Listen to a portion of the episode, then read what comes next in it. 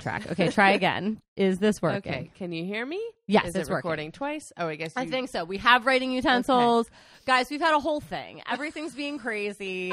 Headphones aren't working. Pens and pencils can't be found. I do find that like I have so I, I buy pens all the time, and they're only one of two places. They're either in my office or in my car, or I guess in my purse, Okay. and they're never anywhere to be found. It's unbelievable. It is such a liberty to like have one place to put pens and pencils. Producer gets pissed all the time because he has like one really good pen and leaves it on his desk, and then none of us can find pens, so we take his pen, and then he'll be like, "Who took my pen?" And then we're all like, because we all took it at some point, but we can't remember who didn't put it back. Oh my! But what a luxury gosh. when you don't have to go places. What a luxury. But you know what my life is filled with? Push pins. You have tons of push pins. It was really funny because I don't know a lot of other, uh, literally just people who do my job. Right. And I was on the phone with one the other day, and she was like, "Oh yeah, you know, whenever people get in my car, they're like, why are there push pins all over the floor?" And I was like, "That happens to me." I was pulling pranks on a teacher. That's where it is. Classic thumbtack on the seat. Oh my gosh, I have a pen literally in my pocket that works. Stop it. Throw that dusty blue half sharpie. dead blue away. sharpie across. Um, okay, but we're right. not here to talk about writing utensils. This is getting wild. No, this is history On the rocks with Katie. and Allie. This is a podcast where we talk about famous women in history. And we talk about good women and bad women and fictional women and non-fictional women from all times and places because women have nuance. but keep in mind, we are drinking the entire time.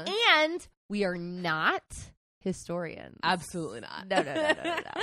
we really do our best. We've been doing it for a while, and I think we're getting better at it. I think so too. People say that they listen to our show now, and it's much more informative than it used to be. than it used to be. well, that's nice to hear. Right. I like to also think that um, the sources are getting better the longer we do this. Oh yeah, because we know where to look. we know where to look. Guys, we're getting so good, but you don't know where to look. So you're online No. trying to do a research paper. Yeah. And you lost your access to JSTOR, and you know you can't use Wikipedia, so everything's just really going downhill. So you're busy. Yeah, you're very busy with that. You don't want to dare open up one more goddamn tab on your computer to look up what this, these women look like. So before we get into their stories, we're going to describe them for you so you can have a picture in your mind while we tell their story. We're going to get a little Physical, physical. Ellie, who are you doing and what does she look like? I am doing Maleficent, the mistress of evil. Delightful. Um, we all know what she looks like. She is a tall, slender, pale green skinned, sometimes gray skinned woman with a narrow face and a prominent chin. She's like darkly beautiful and like icily elegant. In Disney's version, she is like so much taller than everyone around her. She like Yeah. dwarfs the people around her. And she's got these yellow eyes and these black horns, which you can't be quite sure whether they're on her head or just part of a headdress. We don't know how satanic she really is. And um, she's clad in black and purple robes and carries a staff with a glowing green orb. And I just think she's lovely. Ah, the farces of evil. I think that might be our, one of our most quoted movies, but it's all like the things that the little goblins say. yeah, no, no, it, nobody knows what we're actually talking No. about when we do that. She's got a nice little raven. She Ooh, can, and a nice ring too. oh, she can turn into a Mm. dragon. Yes. She's really got it all. I love Maleficent, and I love that she is hot. Yeah, Let's be clear. she's so sexy. she's really sexy. Yeah, she's and like, femme fatale. Yeah, Yes, yeah. and I always loved that like she was a very attractive person because I feel like Disney has a problem with being like they're the bad person, so they're like ugly, Right. you know. And it's like, well, that's not nice. yeah, that's the way that like children's books are. It's Exactly. like, and that kid was the bad kid, so he's got a horse face. yeah. And you're like, whoa, Whoa. that was not nice. Mean? I don't like that. Um, but your person's the exact opposite because she looks wild in all that Christian art. Tell me about it. Uh-huh. Tell me about it. So I am doing Empress Theodora, um, Empress of the Byzantine Empire.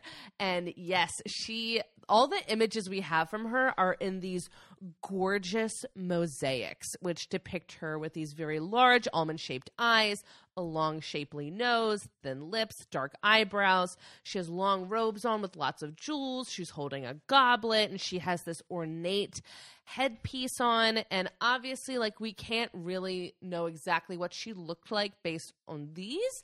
Um, there's only so much you can do with tiles and jewels. Only so much. Um, but we know that she was hottie, hot, hottie, super beautiful. It was known literally throughout the Byzantine Empire, like how fucking gorgeous she was. But yeah, but that's like all I really know is that she was like super gorgeous. Yeah, she was and beautiful. now she is mainly featured in this like tile based Christian art in these ancient chapels.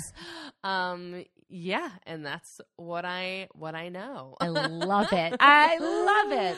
This All is right. quite a little night for me. I'm happy with tonight. With Disney and the Byzantine Empire, could I be more myself? Yeah. It's wonderful. Perfect. So, do you want to know what you're about to drink? I would love to. Okay, this is called Byzantine Bitch. Um, and it is bourbon, chai simple syrup, Pimm's, orange bitters, and lime juice all mixed together. Cheers. Mm, Mm, I love it. I like that a lot. It's a little bit deep. You Mhm. can't really taste the citrus. Mm. But I think it cuts through some of the other stuff. Oh like- yeah, I like it a lot. Mm. Yeah, that's good. You said chai tea. a chai simple syrup. That's really nice. You can definitely taste that. I think that puts a nice like flavor on the back end of it. yeah, just like a little bit of spice Yeah. without it being like totally like, you know, in your face. Yes. All right. So, what do you know about Empress Theodora? Okay, so I know she was married to Justinian, Yes. who is one of the most famous emperors from the Byzantine Empire. Uh, I know that I, I think she was a woman of ill repute Uh-huh. before they were together. Uh-huh. I think. Well, I know that Justinian wrote like a famous law book, like the Code of Justinian, Yes. but like she was so influential in his rule, and people often like talk about how famous he was as an Yeah. emperor, Mhm. and they kind of disregard like her as his literal wife. Oh yeah, and I like I was honestly shocked by her story. It's I've really good. Never heard of her before, which is she's- bananas. th- It's part of the seventh grade curriculum, which is why I know so much about it. oh, but uh, well the byzantine empire is and then you have to select a couple people to teach about and i always look for a couple women i always Mm-hmm. look for a couple like people who were in lower class positions because it's usually like who was the most famous emperor so like she's one of the women that really stuck out in the byzantine empire Yeah. so i was like let me do a day on her yeah. but i can't get into the nitty gritty because they're in seventh grade Oh yeah. they're like what is a woman of ill repute and i'm like well Well, let's get into it. Um, my sources today are the Queen's podcast. They did such a good episode on her, and then Wikipedia and a Hidden Histories documentary on YouTube. Um, so yeah, those were my main sources. And I, unlike Allie, have not taught seventh grade history, so I don't know anything about the Byzantine Empire. so if there are any fun facts you want to add in, just pepper them in as you see fit. rome fell apart there you go. got put back together as a Christian empire. Done. That's the whole story. All right. So Theodora was born around 500 AD, most likely like 497, 498, uh, somewhere in the Mediterranean. Some historians say she was born in Syria, others say Cyprus, uh, while some say Paphlagonia, which is where modern Turkey is. Oh, that was the other thing I wanted to say in her physical description. She's like a Middle Eastern woman. Right. So that's what also what I wanted to say. Mhm, Um, Yeah, because the capital of the Byzantine Empire is in Turkey. It's in Constantinople. Constantinople, Yeah. yes. So this whole story will take place in Constantinople, which is in modern Turkey, just to be clear. Modern Istanbul. Yes. um, but no matter where she was born, her life was bound to be interesting.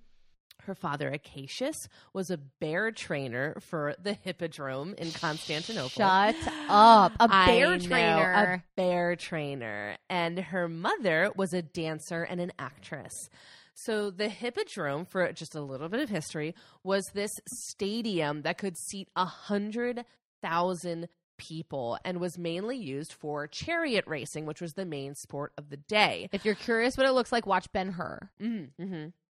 And like, and obviously, chariot racing is the main event, but it was also just kind of like a jack of all trades, like stadium. So a lot of different things could happen in here. It's like the cultural hub of Constantinople. And in this cultural hub, you had two different factions that were basically like the different teams that you could support the blue and the green. So all of the events also kind of were based in this rivalry. And I had a little bit of a hard time understanding this whole concept, but it almost seems like the teams were mixed with the political parties. So, like, on the surface, it's like, well, I want the blue chariot racer to win, but also like it stands for like everything that I personally believe in. Mm-hmm. it's like if the Democrats and Republicans had football teams. Exactly. Right. so it's Army versus Navy. exactly. Um, so Acacius, her father, trained bears for the Green faction. So growing up, diehard Green family. They're like, we only support green things. now, we don't know her mother's name, but we know that she would not have been very well respected as a woman of the stage. So we always talk about how back in the day, people didn't want their daughters to become actresses even in like the 1800s because they thought it was akin to prostitution. And now I'm kind of realizing this may have come from like this particular era. um, because if a man of high status was at the theater and saw a woman on stage he desired, he could in fact purchase her for sex after the show. So it was like they were actresses and also they were for sale. So Okay. they did actually, there was a time in history when those two things went hand in hand. So the whole show was like a commercial for your body. basically. Cool. um, and it's like, you know, for some people, it's like, you know, obviously for the wealthy people, you're for sale. But then for the, everyone else, it's like, oh, this is just fun entertainment. so this is the world that Theodora and her two sisters, Comito and Anastasia, were born into. But when Theodora was five years old, her father passed away. Her mother remarried quickly to another animal wrangler, but he did not make as much money as her first husband. So, like, maybe he's just wrangling like dogs, hmm. you know, just like something that's not as intense as Lesser bears. animals. So she went to the leaders of the Green faction and said, Look, I got this new husband. Can you just give him my old husband's job since it's obviously vacant now? Like, hmm. can he be the new bear trainer? He's another wrangler. And they said, Oh, I'm sorry. The position's already been filled because, like, this other dancer, like, apparently gave them money to give, like, someone else the job. So lots of little annoying political things.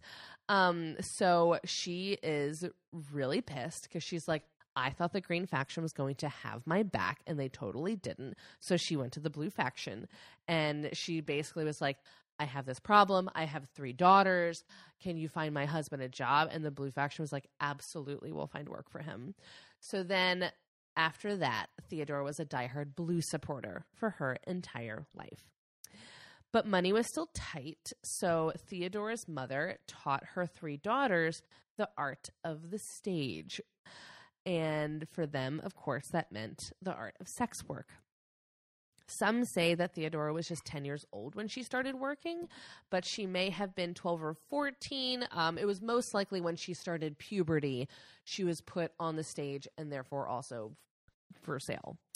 We don't know quite how her sisters fared in their new careers, but Theodora was a natural, She's which a feels awful to say Uh-huh. about a teen girl working in the sex industry, but here we are.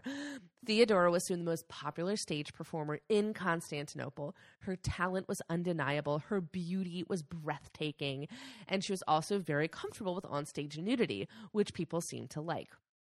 She was most well known for her performance in the play Leda and the Swan. Now, one person who recorded her story really hated her, and he wrote a version of her life that gave graphic, graphic depictions of the things that she would do on stage. So, in one of his stories, he said that she would get on stage with a live swan, pour animal feed onto her bare vagina, and have the swan eat it off of her. Sounds like a good day on No, Tinder. I don't. That just sounds dangerous. Yeah. And I don't know if Swan. I don't know. I just Swan is not a good call there. That No. seems very dangerous. Maybe like very dangerous. I don't know. I don't even want to prophesy. I don't want to yeah theorize. even theorize about this because also like we know that this guy didn't like her. he really didn't like her, and so it's kind of seems like just he takes every chance to like take jabs at her. It's interesting because anytime a woman takes advantage of the situation that she's been given, or, or like the situation that she's earned, eh, like there is gonna be a man that says something about it. That's like what Mhm. happened on Fox yesterday. Remember they were talking trash about Chelsea Handler.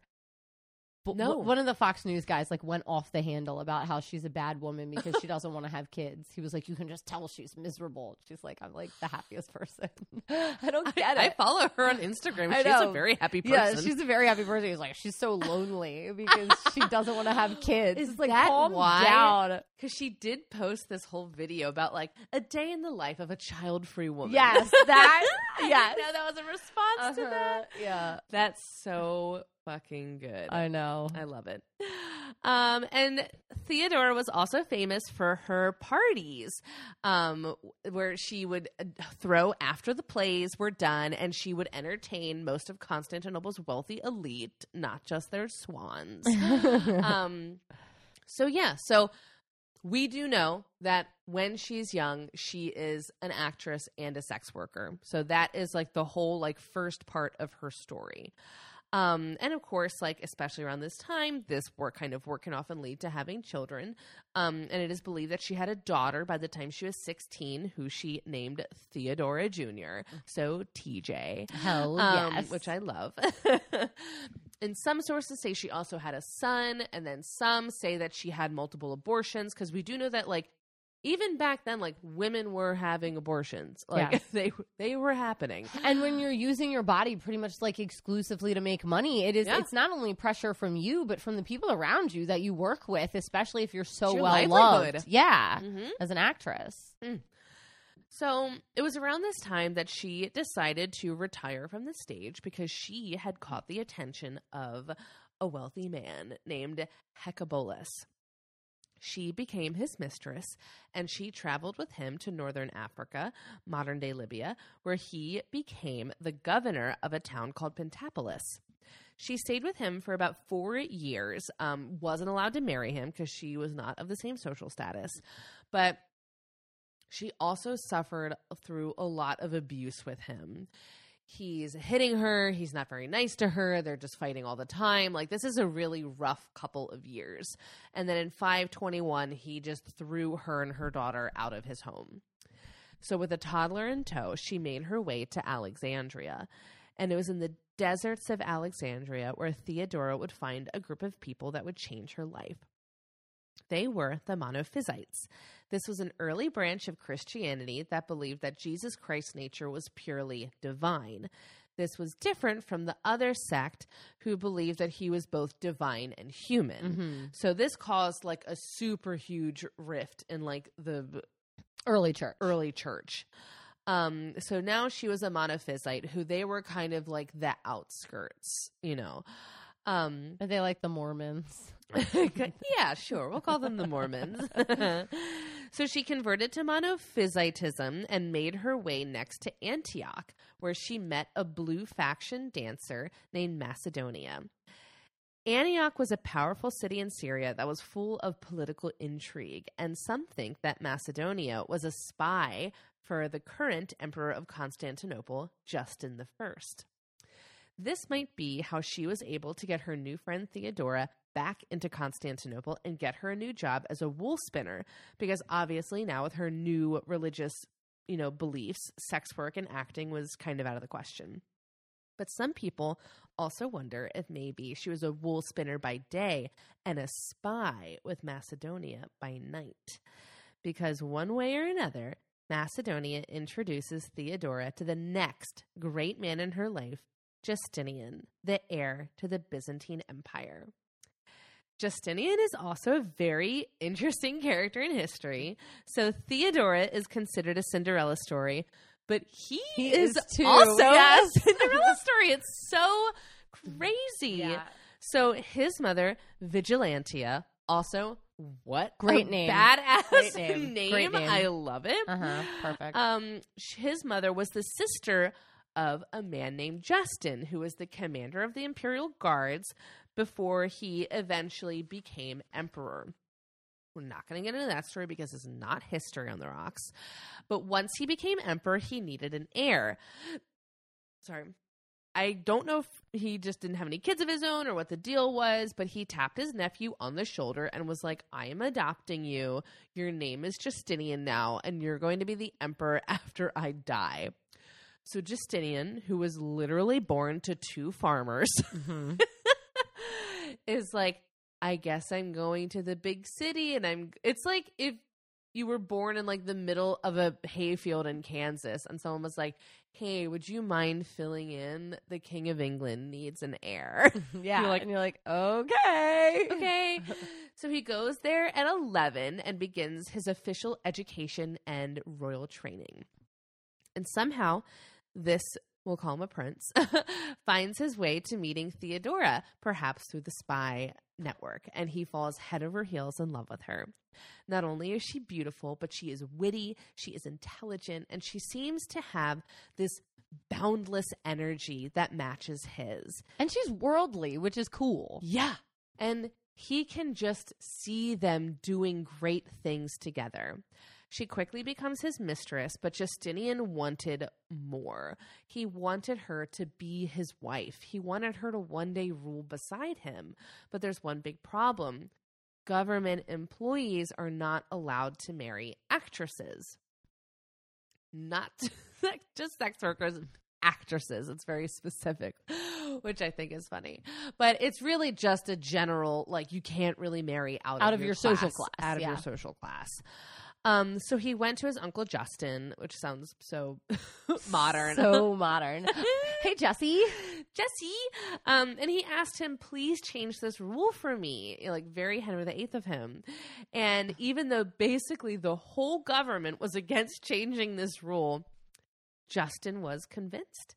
Therefore, in 524, the new law was that government employees can marry actresses if the emperor approves it personally, which not only helps Theodora out, but it also guarantees that her illegitimate daughter can also marry well when she gets older.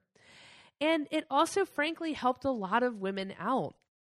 So many women who had left the acting profession were often not allowed to marry who they wanted because they were too high ranking.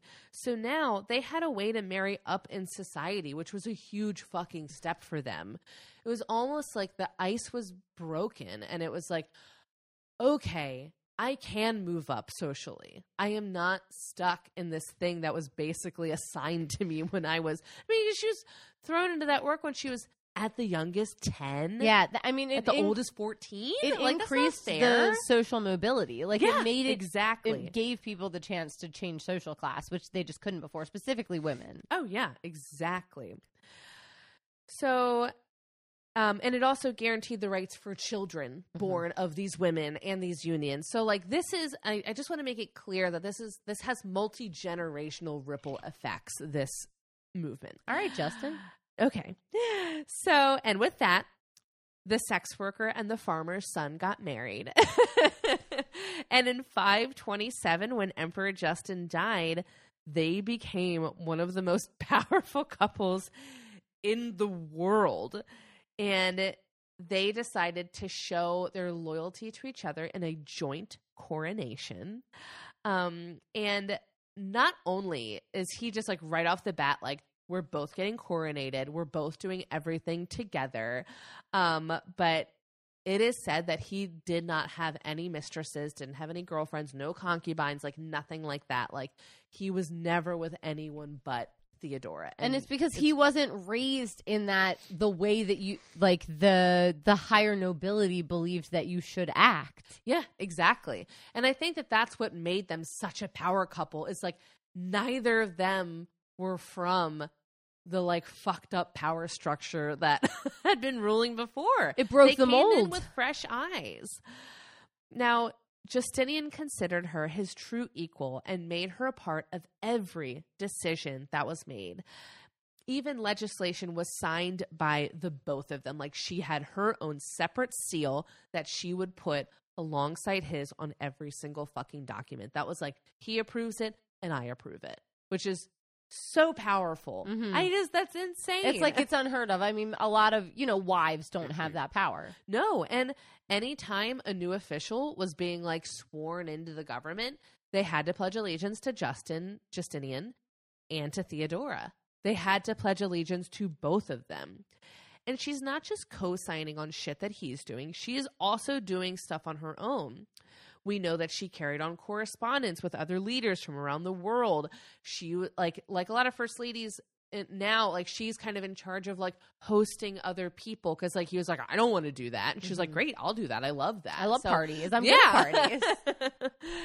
um and she was behind some of like the biggest reforms and together they wrote the code of justinian and one of the first things that it did was that this new code overhauled the existing laws and got rid of anything that was contradictory or simply out of date great idea Yeah, the code. i love that idea the code of Justinian was so revolutionary because a lot of kings would just come in and start new laws, but the problem was the old laws never went off the law books. Exactly. So, like Justinian, like actually employed a whole bunch of people and his wife to like sit down and be like, let's look at these laws and see which ones contradict. And then, hi, you're a lawyer. Why don't you get rid of the ones that contradict? And then we can all decide which ones are fair.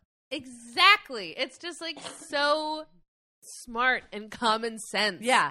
he was just taking the common sense that he had learned like growing up in a normal farming family like well Mhm. why not just get rid of the shit we're not using if we don't use it anymore Exactly. So, some other cool things that Theodora did was she made it illegal for parents to sell their young girls into slavery, slavery or prostitution. She made rape punishable by death.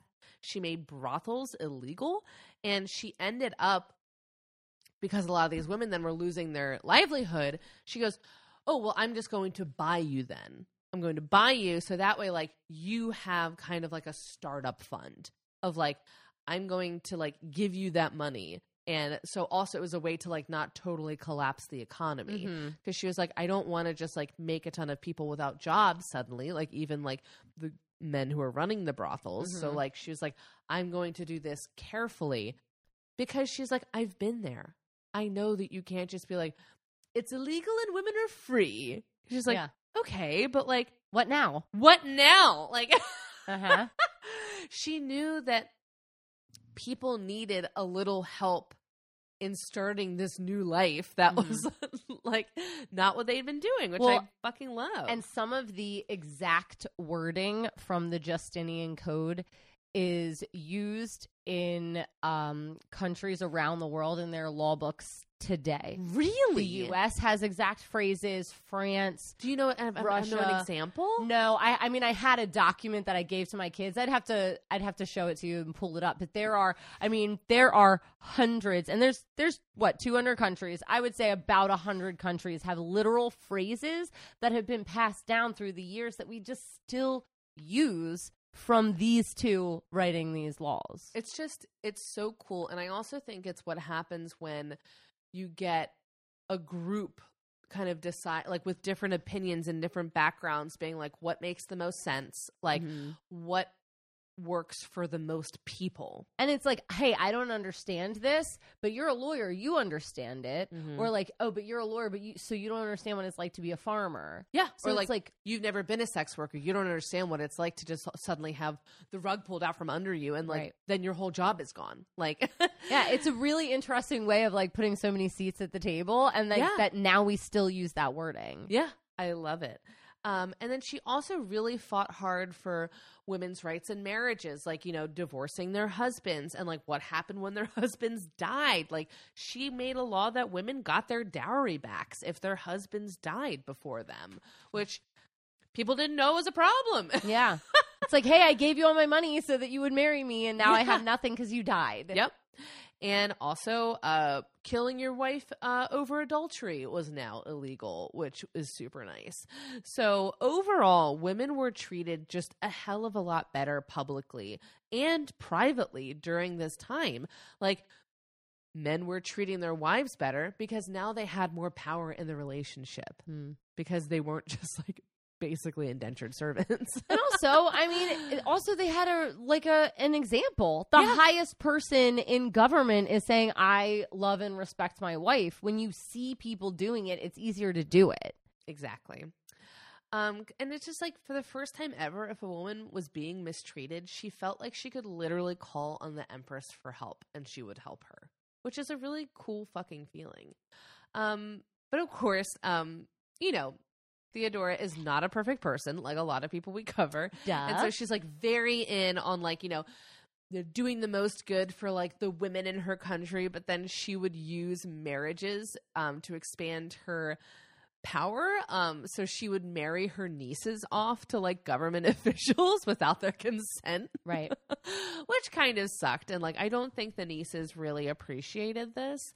Um, you know, they were like, why do all the regular women get more rights and I feel like I'm getting less? Yeah, I mean, you know, and it is the way it is. Yeah. You know, like you're still a politician at that at that high level, and other countries expect you to marry your kids off to them. So what are you gonna do? What are you gonna do? Like, I'm not saying it's good. I'm Yeah. just saying. yeah um and i also like just want to be clear that like she's not a per like i just want to make that clear that she's not like this like amazing benevolent like Yeah.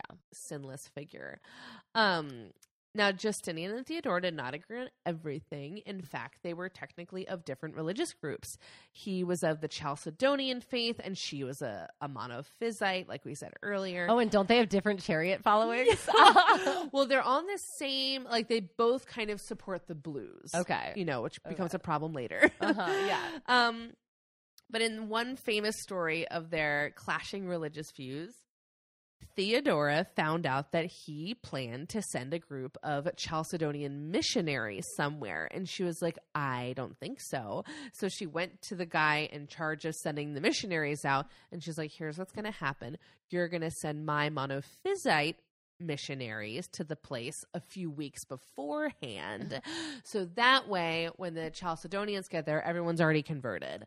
Like, I'm just going to, you know, sneak attack my missionaries. And the minister guy was like much more afraid of disobeying Theodora than Justinian because Justinian was known as like a very like benevolent person. Like he Mhm. was kind of easygoing, kind of like uh, he was a good listener, I will say. Um, and Theodora was a, a little more actionable. She knew what she wanted and she got it. Exactly. And she wanted more people to be monophysite. Theodora was also known for hiding members of her religion who were being persecuted in the palace. So one man was this guy who I don't I think he was maybe a missionary or a priest and he was being persecuted. So she's like, "Come to the palace, I'll hide you." And she hid him and protected him for 12 years. Oh my gosh. Just like he came into and was like sanctuary. It's Yeah. like an Esmeralda situation. Exactly. Okay. Wow. Exactly. Uh, some people love this power couple so much that they claim that they just pretended to fight about religion in public, you know, just like for the optics. But I don't know. I could see it, but Mm. I don't know. maybe. She did have one real enemy, though, uh, John the Cappadocian, who was the emperor's um, accountant, basically. He was the tax guy, and Theodora did not like him because he was a real dick to people who literally couldn't make ends meet and afford their taxes. Think the sheriff of Nottingham, Ew. but he's physically torturing people and raping people who can't pay up. So he's not just taking money from little mice in churches? No, he's also raping them. I hate that even more. awful, awful. I hate that awful. more. And it's just like really terrible because like one of the things that was said about him was like no like virgins or children were left like unturned when he came to your house. I'm like, that's so fucking terrible. I just hate this person so much. Um, he sucks. Theodora knows it. And Justinian though is like you know how there are some people that like you try and tell your spouse like they're a bad person and your spouse is like what no they're fine like this was their guy I've over flooded the market with that. I think with, with producer. I, every person I meet, I'm like, I don't really like him. and I think at this point he's like, okay. Yeah. But then when I'm right, But then when you're right, which is always, he's like, okay, you're right. Theodore was right in this case. Okay. But we're going to leave him. More on him later. Because in 532 AD, the power couple would face their biggest challenge. So, since the beginning of their reign, Justinian and Theodora had been trying to bridge the gap between the Greens and the Blues. But there was a problem. They were both more kind of aligned with the Blues. So, a lot of the legislation they would pass, a lot of the things they would do were kind of lean in that direction. Time for a riot, baby. Uh-huh. And like this made the Greens feel isolated and like that no one had their best interest in mind in the government.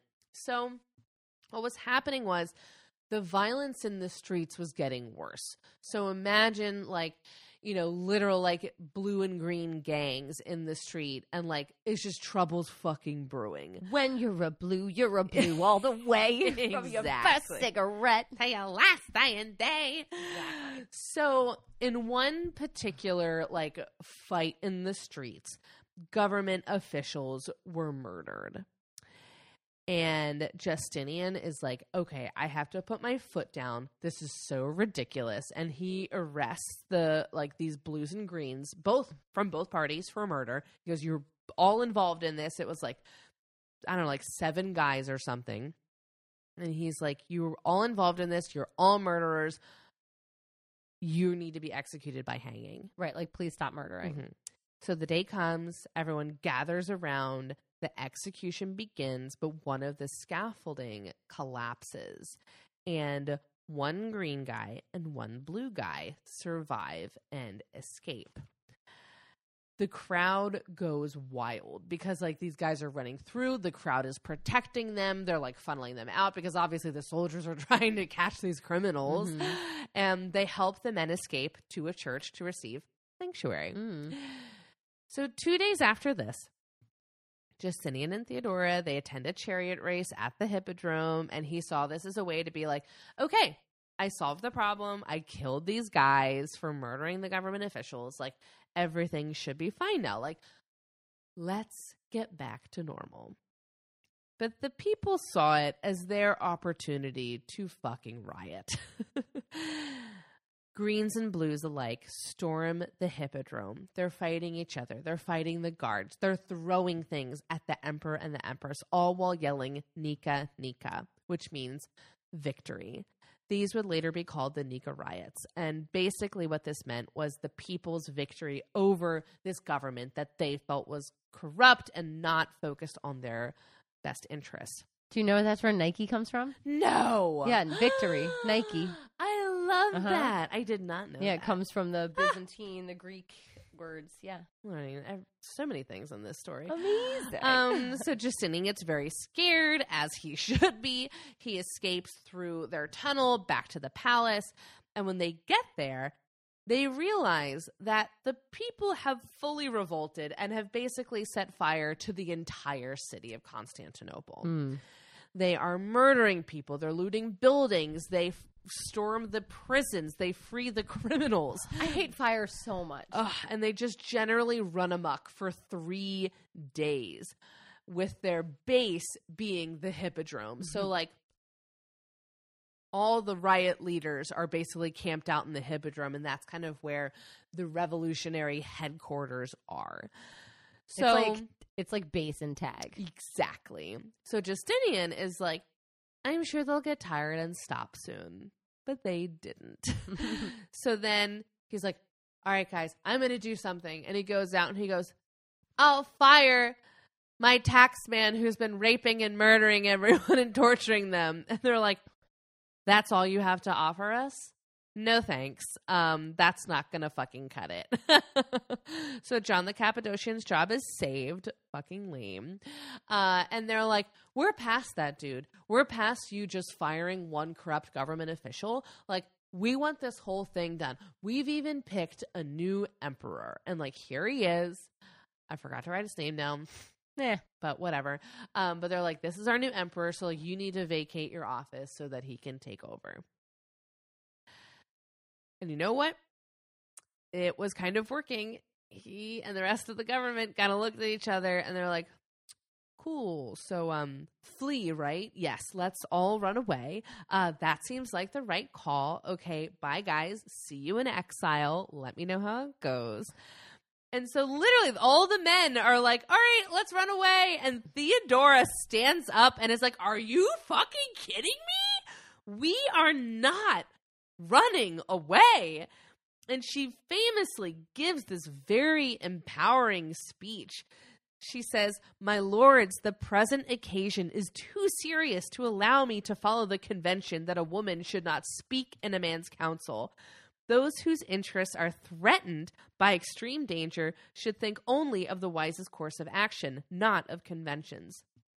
In my opinion, flight is not the right course, even if it should bring us to safety. It is impossible for a person having been born into this world not to die, but for one who has reigned, it is intolerable to be a fugitive.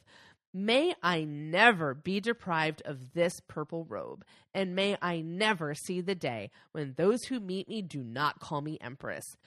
If you wish to save yourself, my lord, there is no difficulty. We are rich, over there is the sea, and yonder are the ships. Yet reflect for a moment whether, when you have once escaped to a place of security, you would not gladly exchange such safety for death. As for me, I agree that the royal purple is the noblest shroud. So she's basically saying, I would rather fucking die for my nobility than run away and like live as a normal person. Which she's already lived as a normal person. Yeah, she's like, she I knows. know it sucks. Like, I'm not going back. like, let's stay and fight. Come on. But I also love that she's like, yeah, of course you can run away. You can escape all of this. Like, you have money. You're going to be fine. But, like, you will never have this level of power again. So, like, let's fucking stay and fight for this. Because she's the only person who's known what it's like not to have that. Right like all these other guys have been basically born into their positions. So like they're like, yeah, I'm sure it'll be fine. And she goes, no, it won't be fine. You'll fucking hate it. Yeah, it's not great. Yeah. So the government is like, you're right. I love being in power. And they rally the troops and basically give orders to Daenerys Targaryen, the fucking city. They go, go ash it up the hippodrome, kill everyone in sight. So they do they kill 30,000 civilians, and some say as little as a day. Yeah, it's like the bloodiest day of the Byzantine yeah. Empire, and that lasted for like a thousand years. Yeah. Uh, so obviously it worked because they basically had no citizens left after that. Um, and to celebrate their victory, Justinian and Theodora went on a little building bender because they obviously had to rebuild Constantinople because it had burned to the ground. They built aqueducts, bridges, more than 25 churches, the most famous of which is the Hagia Sophia, which is one of the architectural wonders of the world. Still there. Still there Still so fucking cool. You can it's go in it on Google beautiful. Earth. Beautiful. I took my kids beautiful. on a virtual field trip. Aww, that's nice.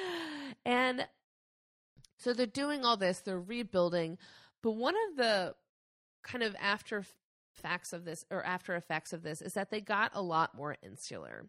After this whole incident, they really didn't feel like they could trust everyone. And Theodora especially got a little crazy with the whole like make sure everyone knows who's in charge thing. she became very strict about the order of ceremonies. This is a quote from one of the history books about her. Not even the government officials could approach the empress without expanding much time and effort. They were treated like servants and kept waiting in a small, stuffy room for an endless time. After many days, days of waiting, some of them might at last be summoned, but going into her presence in great fear, they very quickly departed. They simply showed their respect by lying face down and touching the instep of each of her feet with their lips. So they have to lay on the floor and kiss her feet. And there was no opportunity to speak or to make any requests unless she told them to do so. The government officials had sunk into a slavish condition, and she was their slave instructor. So she would literally just like keep them waiting. And then if she did finally call them in, she's like, kiss my feet and then stand in the corner and be quiet until I tell you to talk. And again, this could last for days. And they did it because they were so fucking afraid of her. and because she saved all their jobs and lives. Yeah. Like also, like you remember they were prepared to run away forever and she like Exactly. fixed it. She also established an entire network of spies because she, again, didn't fucking trust anyone anymore. she also took a lot more tours of her empire, and she would take this ginormous posse with her everywhere she went so that the whole empire would basically get a taste of what she was all about. So things were back on track, and then another tragedy happens. One that hits a little closer to home for us now. A plague hit Constantinople a plague so awful, so deadly that it was later named the Justinian plague, which like that sucks. Yeah. it is said that it killed 13% of the population. And Justinian and Theodora tried their best to contain it. They opened up hospitals and places where people could access what limited health care they had, but it was just devastating. So soon they had to change those hospitals to funeral homes because so many people were dying every day. And then another really sad part of this is that a lot of people started to commit suicide because their lives had been decimated. So, Mhm. like, some people like, I'm not even to wait for this fucking thing to take me. Like, I'm out. Like, it sucked. Even the emperor got the plague. Justinian got so sick that he ended up in a catatonic state. And of course, when the emperor is away, vultures start to creep around. Suddenly, all these power hungry men are showing up to, po- to court, just putting in a good word for themselves in case the emperor kicks the bucket. So, not only is Theodora horribly worried about her husband, who she loves so much, but now she's fending off these men who want to take over.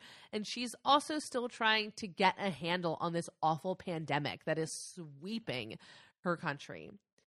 So, if there was any inkling of someone trying to make a move, she would just have their head chopped off immediately. Those spies that she has are really coming in handy right now. but then, after a few weeks, Justinian wakes up. He survives the plague, which most people in Constantinople like saw as a clear sign from God that he was the rightful ruler. Like this was kind of a good thing on their part. Right. Because who else could survive this thing than Yeah. God's chosen one? Like that's crazy.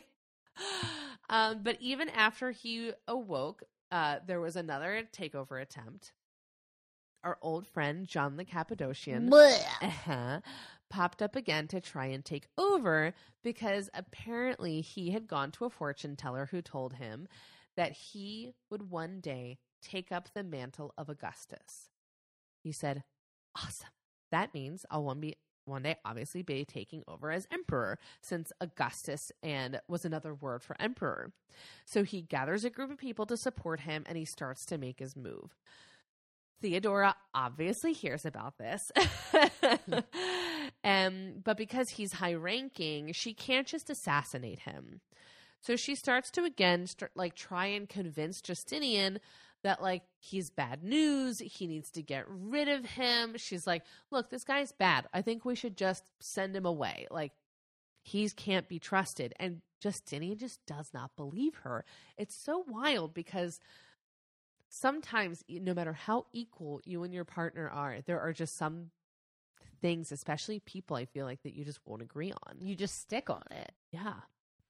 So she's like, okay, I obviously have to do something else. So she sends her right arm spy lady to basically go to John's daughter and lay a trap. So she's talking to John's daughter and she is like, you know, like, I think that we should take over the throne. And she goes, That's so funny. My dad wants to take over the throne. And she goes, Do you want to work together? And she goes, Yes. So she goes to her dad and she's like, This girl's on board and she's in the inner circle. And he's like, Wonderful. Not realizing that this is obviously a total fucking trap. Idiot. so the right arm spy, lady says, Why don't you meet up with my husband? Like, I'll give you his address. You guys can write letters back and forth describing your plans, which of course she forwards to Theodora. and um, it all kind of culminates in a meeting that they're going to have. So Theodora takes these letters and she sent she gives them to Justinian. She's like, I literally don't know how much more proof you need. And if you want even a little more proof, or you just want to take advantage of this, I've set up a meeting. And I think it was like Antioch or something. Mhm. She was like, I've set up this meeting uh, that he thinks is like a spy meeting to usurp your throne. So do what you want with that information. Justinian's like, Fine. we're right. Damn it. You're right. I thought I Um, was free this Wednesday. but I guess I'm not. Um, so he sends his troops to capture John the Cappadocian. But rather than killing him, he sends him off to prison and then exiles him. And he eventually goes into the priesthood, which kind of like guarantees that he wouldn't try anything like this again because, like, Mhm. now he's made an oath to God. So, like, he kind of has to stay there or something like that. I don't know. Um, and so I only tell this part of the story because he gets into this monastery. He's taking his vows, but he is literally so poor at this point because he's ruined his fucking life that he can't afford the robes to take his vows in. So this guy is like, Oh my God, you don't have robes? He goes, Look, I have an extra pair. You can have them. So nice to meet you, John. My name is Augustus. Shut up. So the prophecy came true. He took up the mantle of Augustus. oh, perfect. But it seems like this would be the last victory for Theodora because on June 28th, 548, Theodora died at the age of 48, maybe 51. Her cause of death was listed as cancer, and many suspect it was breast cancer because she's described as having a long illness and kind of um, some tumors on her body. Mm-hmm. Um, so she dies, and Justinian is obviously devastated. He openly weeps at her funeral, and he never took another wife or lover, and spent the rest of his life trying to make peace between the Chalcedonians and the Monophysites because that's what Theodora would have wanted. After her death, many different people wrote about her life, some in very positive ways and others in very degrading ways, obviously. But even if some people did believe that she fucked a swan or whatever it was, we have so much proof that she was a powerful, influential figure that there's literally no denying her strength and her influence. Oh, but people try. they try! It's upsetting. They love to try and take this away from her. They're like, yeah, yeah, yeah. She was just some rich guy's wife. Ridiculous. Mm. She is a saint of the Greek Orthodox Church, and she is forever enshrined in the Basilica of San Vitale of Ravenna in Italy. She is portrayed in a bejeweled mosaic to honor the queen that she truly was. And next to her is her husband and co ruler, Justinian. And the most important part about their mosaics is that they are the same size to remind people forever that they were equal. Equal. They're always next to each other. And that is the story of Theodora.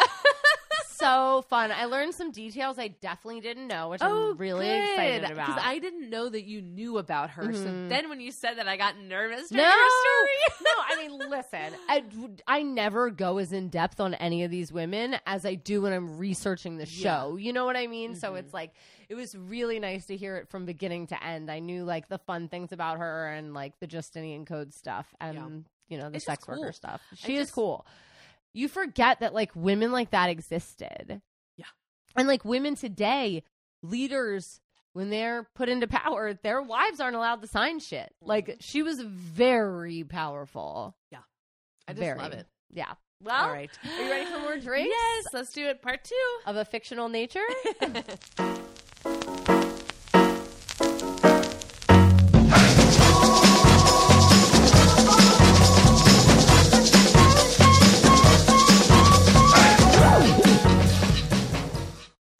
back.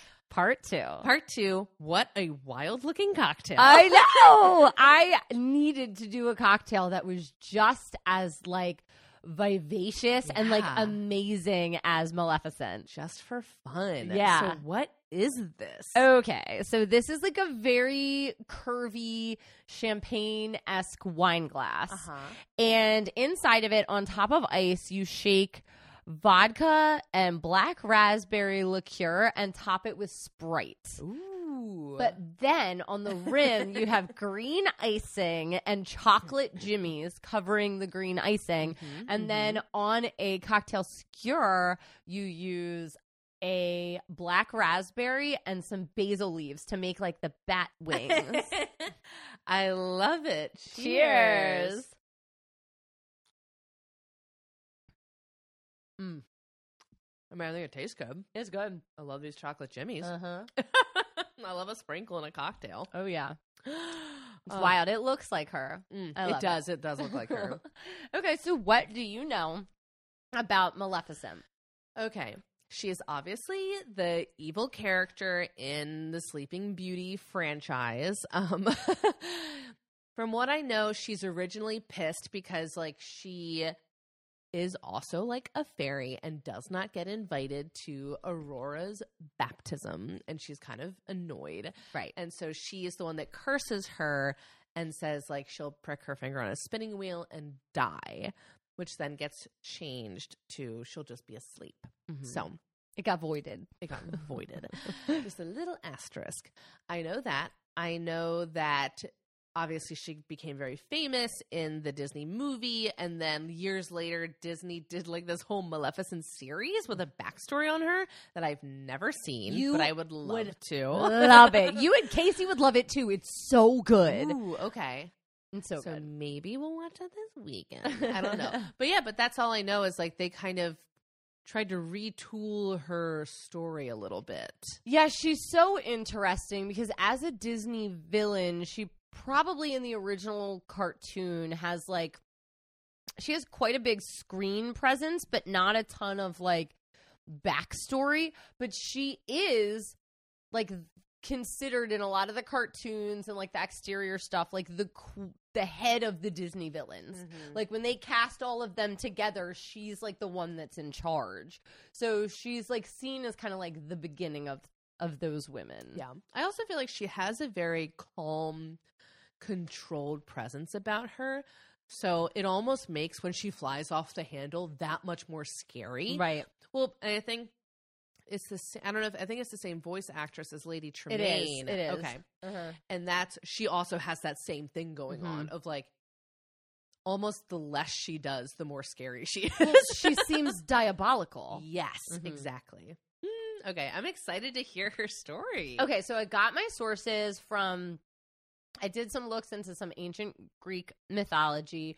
I obviously re-listened to our Sleeping Beauty episode.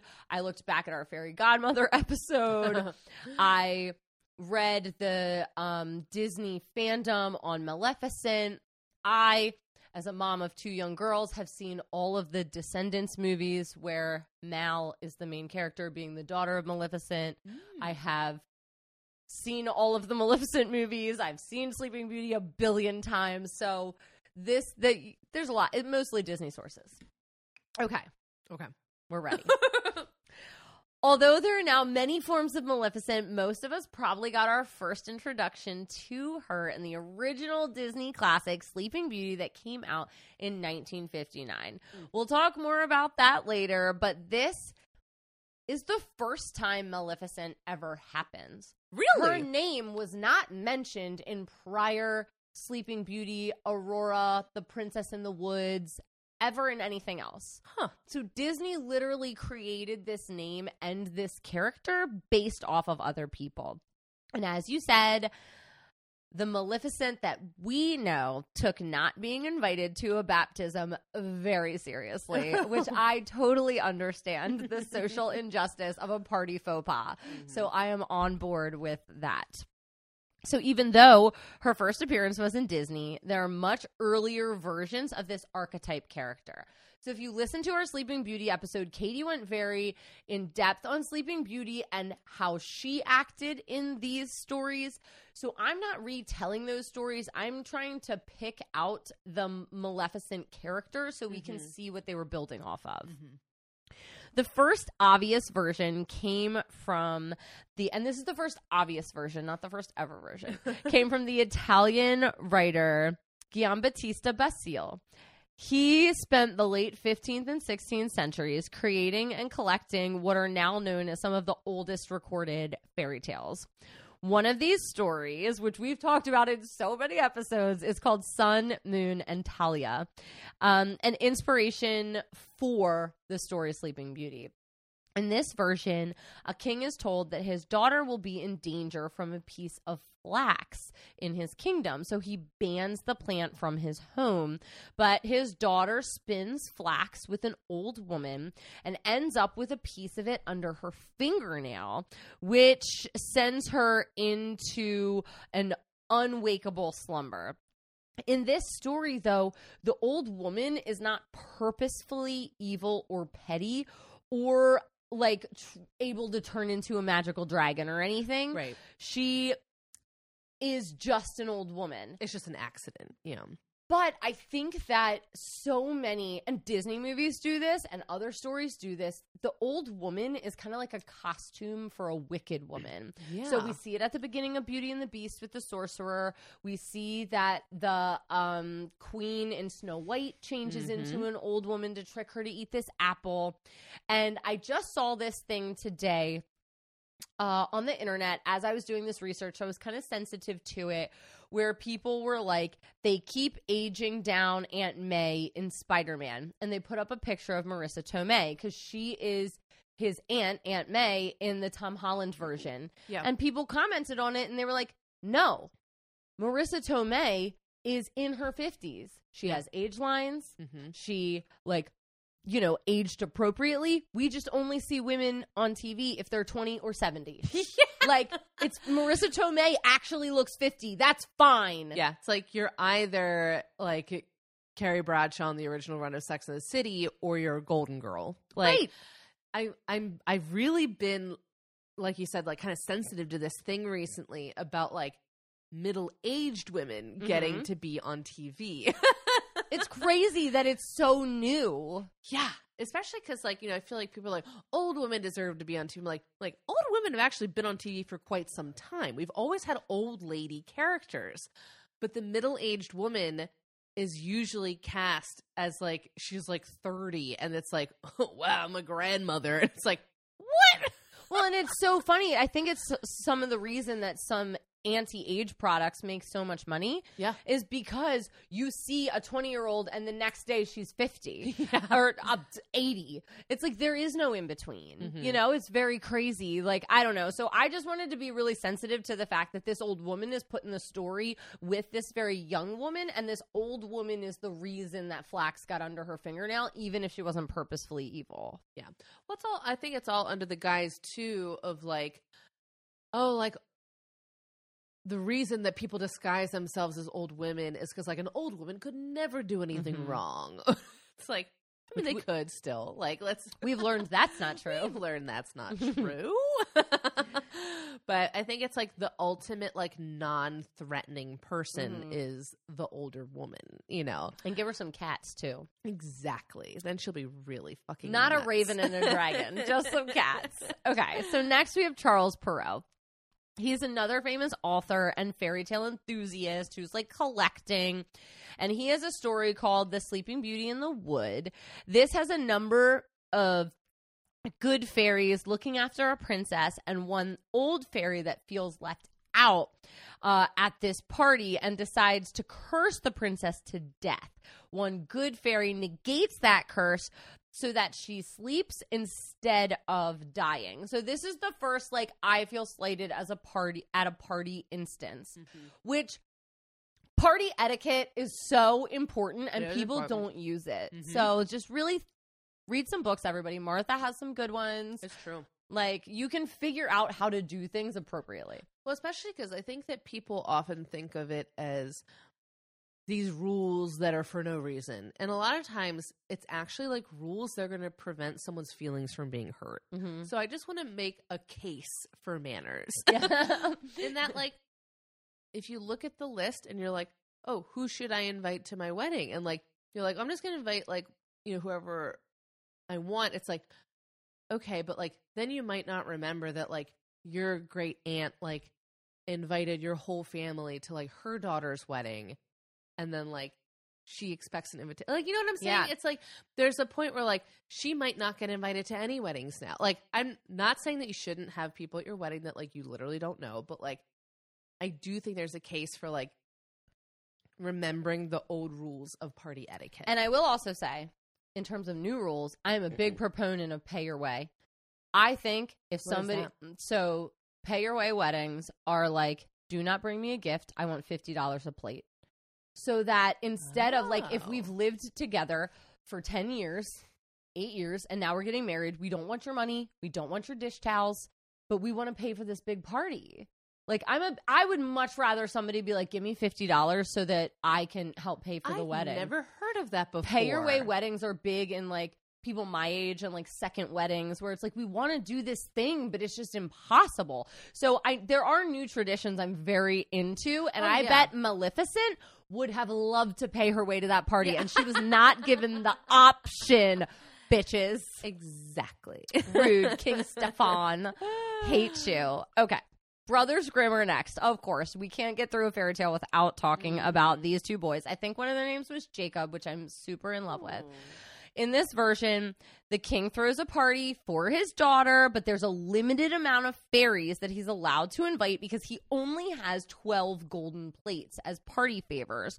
So when the 13th fairy shows up, she's livid at the lack of reception gifts. So she puts this curse on the princess, which is again negated by this other fairy.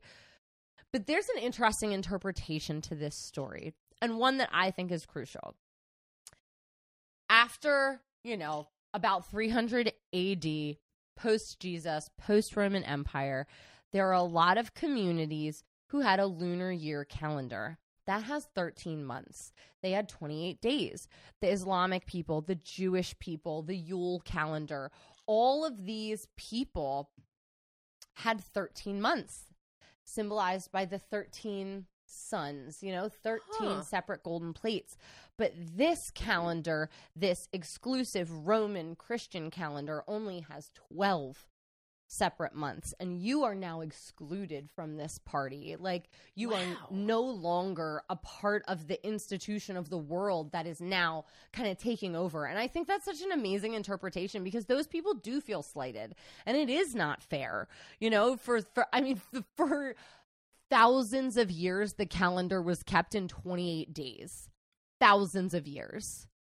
And now all of a sudden, everybody else's calendars are negated, and the Christian Romans have decided on this 12 month mayhem that makes no sense because all the months have different days and the moon's never the same, and this, that, and the other.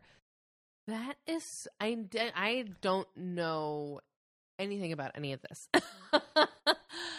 I mean, I- but that's why, like, um, that's why Passover moves back and forth, and Rosh Hashanah and Yom Kippur. so if we had 13 months, those would be at the same time. well, they just went via the uh, 28 days of the moon, like a period cycle. So your period Right. would even make more sense if we had a 28 day cycle because everything would be the same. But because we're on this 30, 31, 28 leap year, so all the calendars before this just went based off of the moon.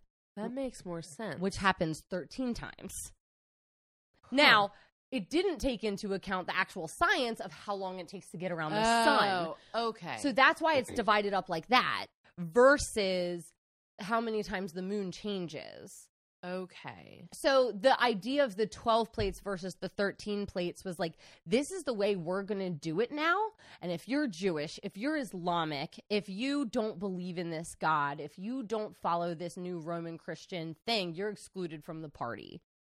Interesting. Isn't I that interesting? never heard that interpretation of this version. Of I hadn't either Beauty. until I looked into Maleficent and I, was like, whoa. love that. She's an outsider from this really now group that dominates culture around the world. I don't know.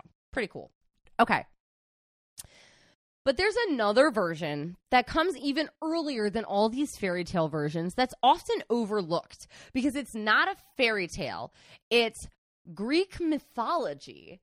And I think Maleficent's roots may have come from Greek mythology in some sort of way. So there are in Greek mythology these three goddesses that get invited to a party, but they forgot to give uh, Themis, the god of destiny, a knife at the party. They're supposed to be giving out these knives. Themis curses the queen's child to fall asleep due to a splinter, and she will not awake until the splinter is removed. And that's like this Greek goddess is like the earliest version of Maleficent I've ever heard. Yeah.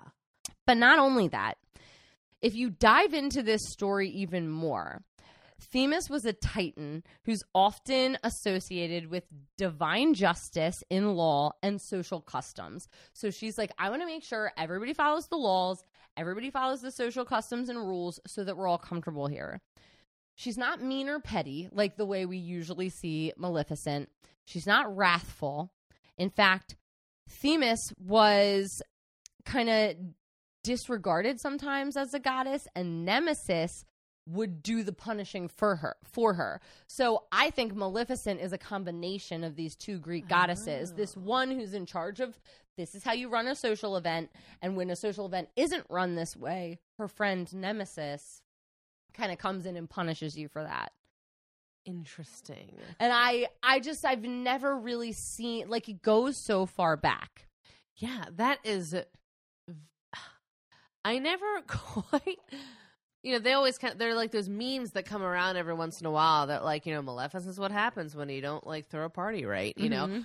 But this is really solidifying it for me that like this isn't a cautionary tale about like I don't even know, like not listening to your parents or anything, which most are about. Yeah. This is a cautionary tale about like not following social norms. Yeah.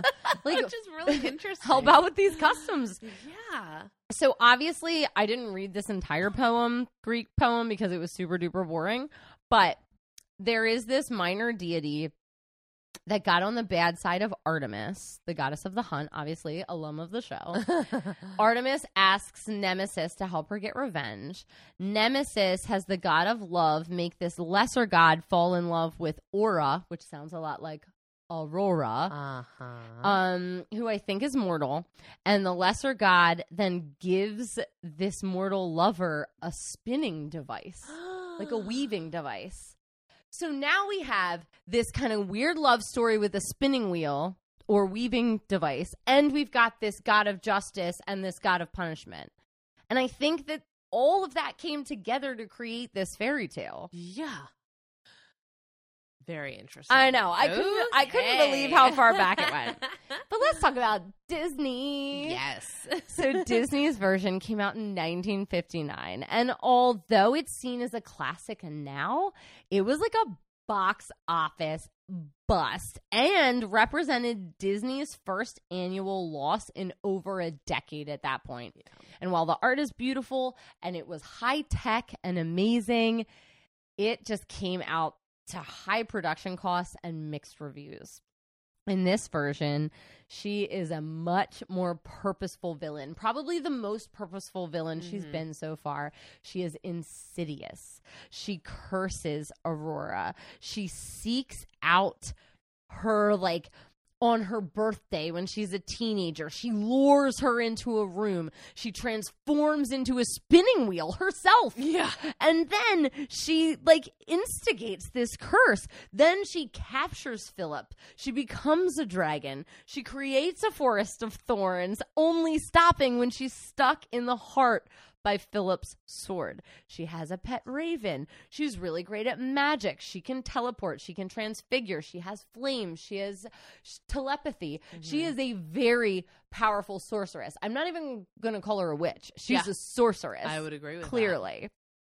That the noise when Aurora is being mesmerized, like still. Girl, I could walk into a room. I would walk I will into walk any into room. a fireplace right now. Excuse me. Turn the green light on. Make it glow. I'm coming. I I have like nightmares about like those because they are so visceral. It's great. Oh my gosh, what a great movie! I know the animation is killer. So this was the 16th animated feature film from the Disney franchise. She was voiced by Eleanor Ald- Aldi, Ald- Aldley, which you mentioned earlier, Mhm. who also voiced Lady Tremaine. The character was animated by Marc Davis, who also animated Aurora, which is very unusual. Really? Usually, you don't give the villain and the heroine to the same person. yeah. Um, Eleanor recorded some live action recordings as inspiration for the character. In their book, Disney Villains, Frank and Ollie, which, if you don't know who Frank and Ollie are, they're the most famous early Disney animators, and there's a whole documentary on Disney Plus you can watch about them because they're amazing. They said Audrey's voice was, quote, a difficult assignment, but a thrilling one. Working to that voice track with so much innuendo mixed with the fierce power. Which is exactly what we said earlier. She's Yeah. fucking bananas. Mm, She's I love bananas. that. Okay. Maleficent, as in her name, is an adjective, which means doing evil or harm. Marc decided to dismiss the standard version of witches, though. He said, When I animate her, I don't want a hag. I want an elegant, sinister beauty, a femme fatale, one might say, utilizing the classic archetype of a bad woman. Some inspiration also came from making her look like a giant vampire bat to create the feeling of menace. And Katie, what have I always told you about Angelina Jolie? She's a vampire. Sorry, this is it. I Yeah? my my gut instinct is always right. yeah, It's not always true. right in the correct way, but it's right in some way, and this was it. It was long rumored that Maleficent's likeness was inspired by actress, and I've never heard of this woman, Maila Normo. I looked her up. Hmm. She's known for the character Vampira. I'm sure some people know exactly who she is, but she was a camp actress icon in the 50s. And it's Maila, M A I L A, Normo, N U R M O. I never even heard of her. Yeah, this is interesting. And so the thing is that they say for a long time it's based off of this woman, but what we know from doing this show is that like Tinkerbell, everybody's like, "Oh, she's based off Marilyn Monroe," but that's not actually true because they were drawing Tinkerbell well before the war when Wait, this woman? yes, Okay. hmm when Marilyn Monroe was famous. Mhm. So it's like nobody actually believed it. They're just saying it, this, that, and the other. But then they come across in 2014 this woman's journals. And in one of her journals, it has a date scribbled down of when she's supposed to meet with Walt Disney. and then they try to cross reference it with Disney's like plan book Yeah. and he refers to that date as having scheduled in a live action reference. oh, so she literally gosh. came in and posed so that they could draw her as Maleficent. And she kind of looks like a Morticia Addams That's what I was gonna say. Yeah. type person. Mhm. She's very beautiful, very dark and gothic. Yeah. Um so that's really fun. That is very interesting. The very like high pointed eye, like very Uh-huh. divine eyebrows. Yes. So the scene where she turns into a dragon was based off of a rattlesnake, and the fiery breath noise came from Disney Studios writing a request to the United States Army for a video of a flamethrower. Really? yeah. So oh they oh my gosh. they wanted real flamethrowing noises from Maleficent's mouth. I love that.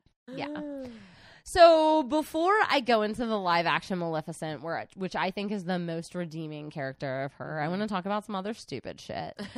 In The Descendants, which is the most new popular show, she is still and ever will be the mistress of evil. Evil. She is campy. She is wild. She's played by Kristin Chenoweth, who I was a good witch her. in one thing and now is a bad witch. She's got Um, range. She has such range. But her daughter um, is Mal, and Mal is trying to break out of the shell of her mother's evil. So it's really cool because it's showing like you don't have to generationally be as bad as the person before you.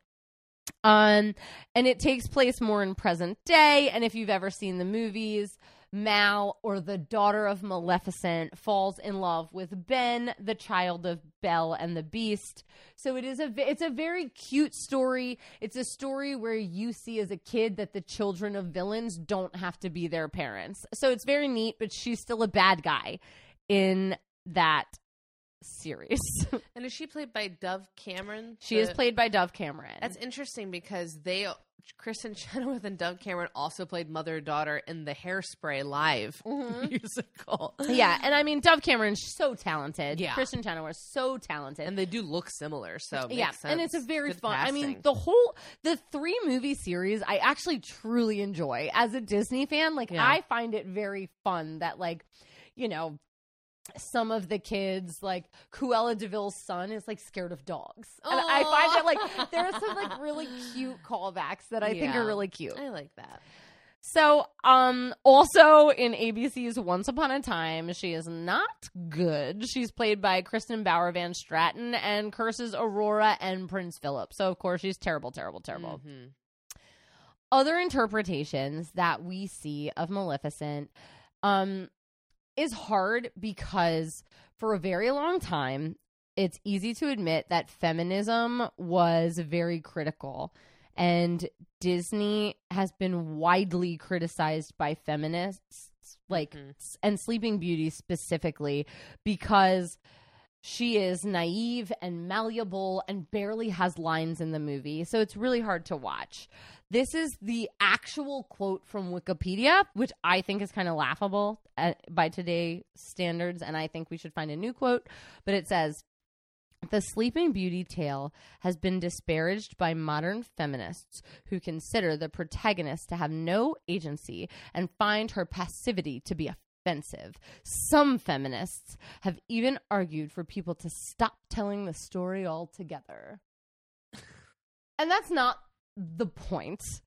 The point is to retell the story in a better way. Yeah. And the reason I give us that quote first is because I think Disney has done that with the story of Maleficent. hmm They are taking past thing like when you tell a fairy tale, it's at the whims of the author. It's the mm-hmm. same way, and I'm going to get criticized for this, and that's fine. Same way I feel about religious texts. It is at the whim of the author, and a lot of mm-hmm. times the authors were men. Yeah. So when we interpret it in modern day, you have to reinterpret it to be better. So there are some other interpretations of the story, but I think the best thing Disney could have done was rewrite their most famous villain. hmm And they did that with Angelina Jolie, which I'm Team Jen, so whatever. but Disney humanized Maleficent and gave her a backstory. It's a really actual, beautiful thing. The first Maleficent movie is about this kingdom with a lot of magic. And of Mhm. course, people are uncomfortable with magic. And there's a young version of Maleficent who has these big wings and this cute, almost like potato sack dress because she's a fairy and Uh-huh. she lives in just this magical world. And then there's um, Stefan, who's eventually going to be the king, we know. And Mhm. Stefan is kind of of the typical English nobility, Mhm. right? Like it's kind of mixed with fairy tales. They end up spending all their time together and they grow from friends to lovers as they age. But then when Stefan wants to gain um he wants to gain respect with the king at that time who's King Henry, he drugs Maleficent and cuts her wings off in his sleep in her sleep Oh, No. um, to take these wings to the king. So there is this just, I mean, gut wrenching scene where Angelina Jolie wakes up alone with these like open wounds on her back. Oh my god. And she's just sobbing. And of, then, of course, you see that Stefan becomes king. And of course, he's not going to invite his ex girlfriend to his new baby's baptism. Uh huh. So it's like it really vindicate vindicates her anger and makes Uh-huh. you understand like she is a person who has been set aside. She shows up, curses the princess. There isn't a counter curse because she doesn't curse the princess to death. She does the sleeping thing Uh huh. with the true love's kiss.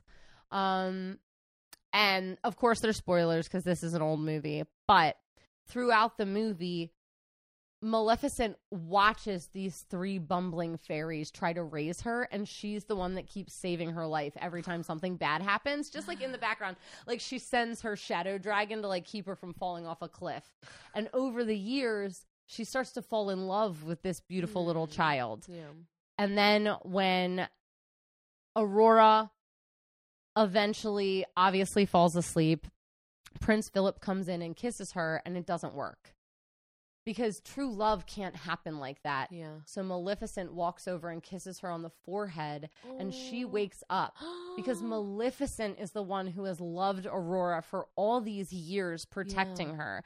And it just, the second Maleficent movie is fine, but it is such a redeeming story Yeah. for this person that we've just called petty for all these Mhm. years. But we don't know why she wasn't invited to the story. And this gave us a why. He Yeah. drugged her, cut her wings off, Mhm. delivered her wings to like an evil man. Like, it's a gut wrenching scene for a Disney movie. Yeah. That sounds awful. Um, I highly suggest a watch. And I just think what we can do for women is tell their whole story. When you tell one party, that's bad. Because Mhm. obviously she looks petty at that party, but you didn't tell the whole story. Yeah. So that's her story, her entire, entire story. I so love it. if you guys have not seen Disney's Maleficent, please watch it. It's so, so good. I love that. All right. Well, we need to talk about these two women together in a little segment we like to call Just the two of us. okay. Okay. So these are obviously two women who have some sort of power position, but are also kind of on the outside. Yeah. They are kind of treated as a little bit extra, a little bit different. mm-hmm. Um but also they're very feared and revered. Yes. Mm-hmm. And both of them, it's almost like the reason they're being feared is that they're actually making use of the power that they have. Right. Because the norm, it seems, is like, oh, well, you're, yes, you're Empress, but in like kind of like title only. Like you don't have any actual power. Well, you know? the norm is the three bumbling fairies, Flora, Exactly. Fauna, and Merryweather. Right, Mhm. right. It's like this is what you're supposed to do: pretend to make a cake and raise a baby. You know, it's like very um, patronizing.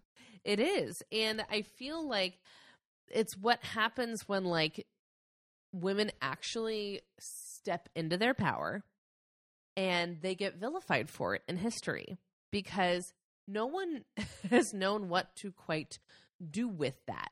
It- wait, did, that, did I say that right? Yeah. no one knows what to quite do with that. You know, it's like, and that's the problem with like people telling their stories over time is they can be as good or as bad as you want them to be. You Mhm. can tell as little or as much of the story as you want, and you can get very different results. You can. I, and I was obsessed when you were talking about the fact that Theodora could entertain and Mhm. throw a good party because I think that that was such an important part of Mhm. Maleficent's story. And every one of us has a friend who throws a shitty party and throws a good party. Yeah. There's that friend that always invites a whole bunch of people and nobody ever wants to go. And then it's just you and that couple sitting on the couch alone because Yeah. nobody ever wanted to show up and it's like you you tried but there's something that's wrong about it and then you have that friend that it's just like a blowout even if there's only 10 people there you're Yeah. all like this is the most fun i've ever had in my Mhm. life you know Mhm. and i just think that like theodora could throw a good ass party Yeah. and in terms of like, we're talking about like parties and social norms and like, I like kind of like doing what makes the most sense in terms of like not hurting people's feelings. You know, we're talking about like inviting people to weddings is so dicey right now because you have what you kind of want to do and then you have what's right and i think you have to find like a common ground And you have what's reasonable and you have what's cash wise. reasonable Yeah. yes exactly so i'm not saying like just invite anyone your mother tells you to Yeah. obviously No. but like i think that feelings have to be considered and i'm thinking about this in terms of the code of justinian right now we're in an age where we're we- we're rewriting social rules for weddings and stuff and i kind of like that we're not just saying like none of the rules from the past make sense anymore we're Mhm. retooling them to fit what works now what works within people's budgets with within what works what works within people's social lives Mhm. and I think that's what the Code of Justinian did as well. Is they were like, okay, let's rewrite this. Mhm. Let's take out things that are totally archaic. Like I love that on my wedding checklist, it was like get a blood test to make sure that you're not related because that's actually still a thing in some states. Like, but and I think that that could have prevented a lot of the issues with Maleficent. Is like, what makes sense? Does it make sense to cut off Maleficent's wings and take them to your mother? No.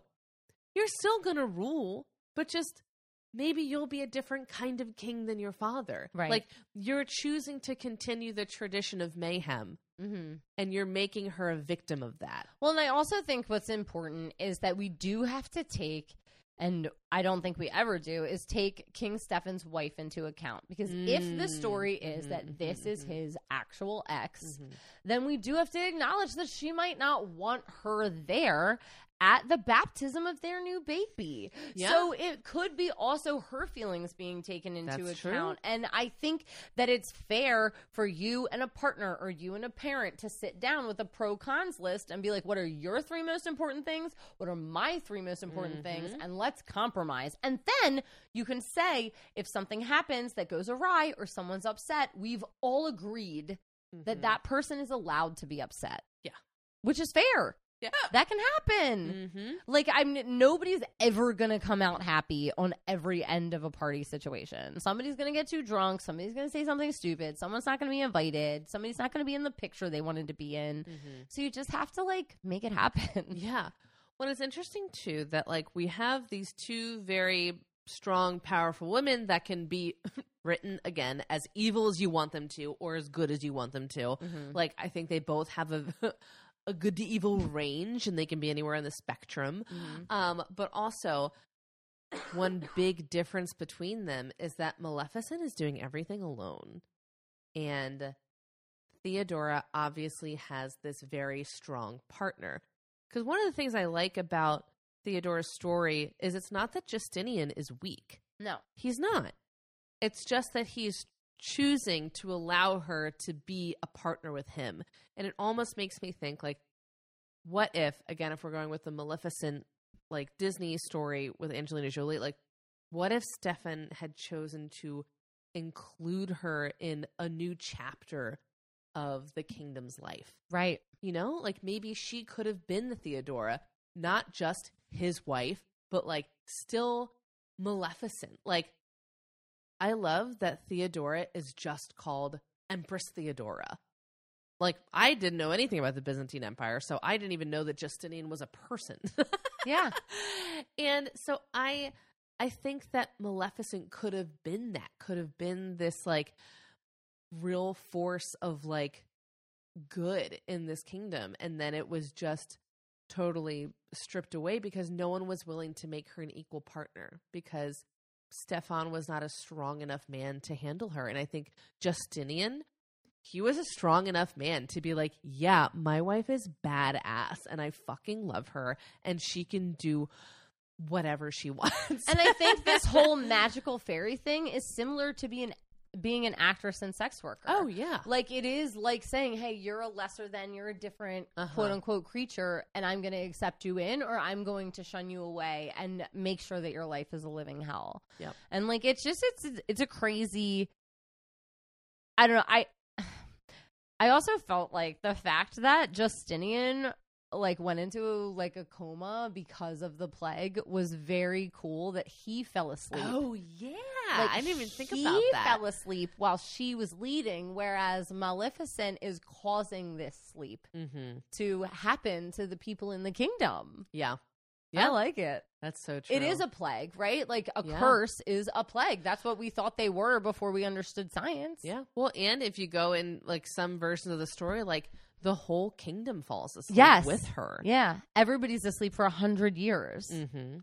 Yeah, I didn't even think about the connection between yeah the plague and and the eternal sleep. and I mean, isn't that? I mean, it's ancient Greece and Rome. That's where these fairy tales came from. The idea of falling asleep, having a curse, like a evil fairy coming and cursing your whole land. This, these are the people. The people in your story are the people who wrote these stories. Yeah.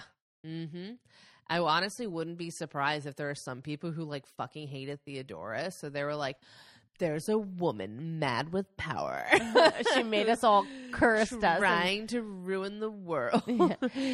She took over the king and Yeah. cursed his children. yeah, exactly. That's what I'm saying. Like those are the people who wrote these stories. That's Yeah. where we get them all from. Mm, so interesting. Mm. All right. Well, who would you like to toast this evening? I want to toast women who are angry for a deeper reason Yeah. and you may have only run into that woman at one party or one event and she's like angry with her partner and you're just like on your way home and you're like that was so petty blah blah blah blah blah Uh-huh. but there's something behind it and i think it's not fair Yeah. for us to judge women on one instance, which we're so ready to do, and we don't do that to men. Mm-hmm. Yeah. So if you're pissed and it's been 10 years in the making, go for it. Cheers. Who do you want to toast? I'm gonna toast the woman, the women who would rather die as queen. Me! Cheers! Go out on top. I just mm. got to get there first. God, I fucking love that part of her Yeah. story. where She's, She's, like, oh, I'm sorry. I'd rather die than get on that boat and have half the money. yeah, That's Which. I fucking love. yeah, good for her. Good for her. All right, now what are you enjoying in pop culture this week? This is one I think you're really going to like. Ooh, okay. I started reading this book series. Uh-huh. And the first book is called A Good Girl's Guide to Murder. And it's this little high school girl named Pippa. And she starts investigating this murder in her town. And like, it's kind of like um serial where she's kind of like investigating around the police and finding out what's actually happening. Mhm. It's just a really cute. It's a three books. I've only read the first two. She ends up turning it into a podcast, of course, because that's the whole thing. But it's it's a really cute story about this high schooler investing. It's a good murder mystery. Yeah. I like it. I, love and that. I I love the idea of teenage girls finding their power through podcasting Yeah. and through writing because I think a lot of people don't listen to women and they especially don't listen to young girls. Oh, for sure. So All it's a cute book about that. it gives power to young girls, and it's definitely readable for late middle school, all of high school, Yeah. easy for college. I love it as an adult. So Yeah, perfect. All right. I can't remember if I've recommended this yet or not, but I'm going to recommend the show Veep. Um, speaking of like bad women in power, hell yeah, I so Casey and I've been watching because I was like, this show's filmed in Baltimore. Mhm. I love Julia Louis Dreyfus. I've only heard people rave about this show. I was like, I've never seen it. I want to watch it. So we started a couple months ago, took a break, got back into it, and it is really wild.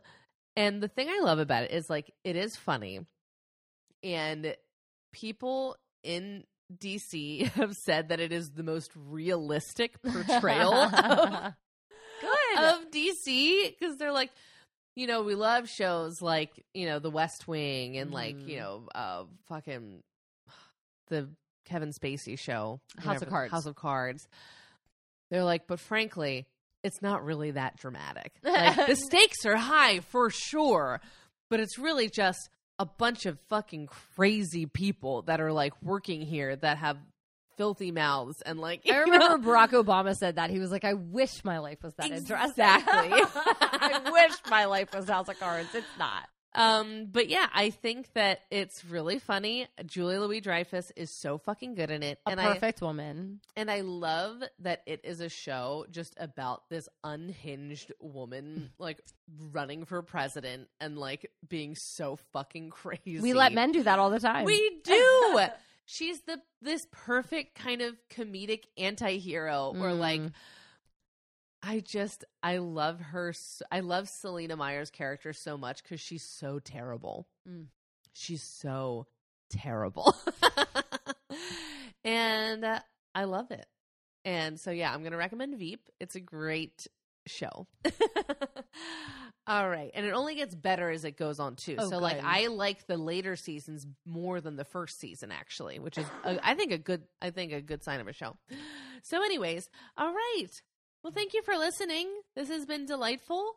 Um, if you want more of this conversation, you can join our Patreon for as little as a dollar a month and hear us chat about God knows what after this episode is done. We always talk about the best things and really personal things too. People on the show were like thanking us two weeks ago. what? yeah, about what I did in January. Oh yes, Yeah, I forgot. People are like, we also reveal secrets about the show. Yeah, like pe- a little secret about January this year. yeah, people are like, that was amazing. Thank you for sharing. I Yeah. love that. Yeah, it's very Um, cool. So yeah, if you want to be a part of that, just come join our Patreon. It's so much fun.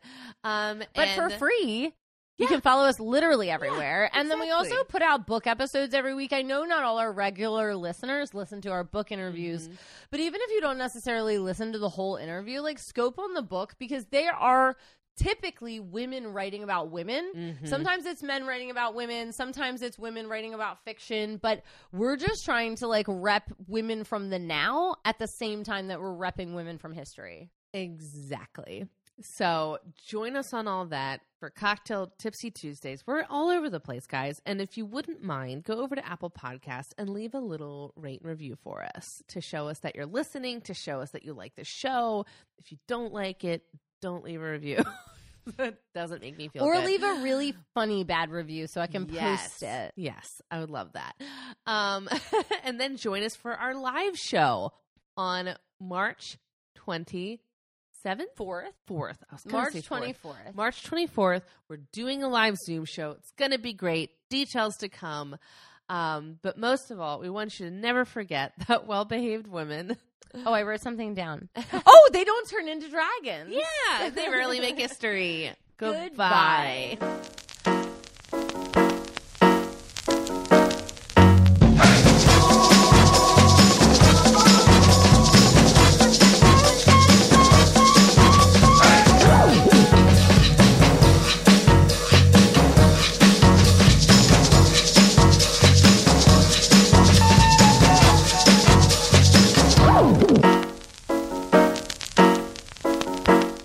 Listening to Her Story on the Rocks. We are independently produced by 1986 Entertainment and proudly recorded in Baltimore, Maryland.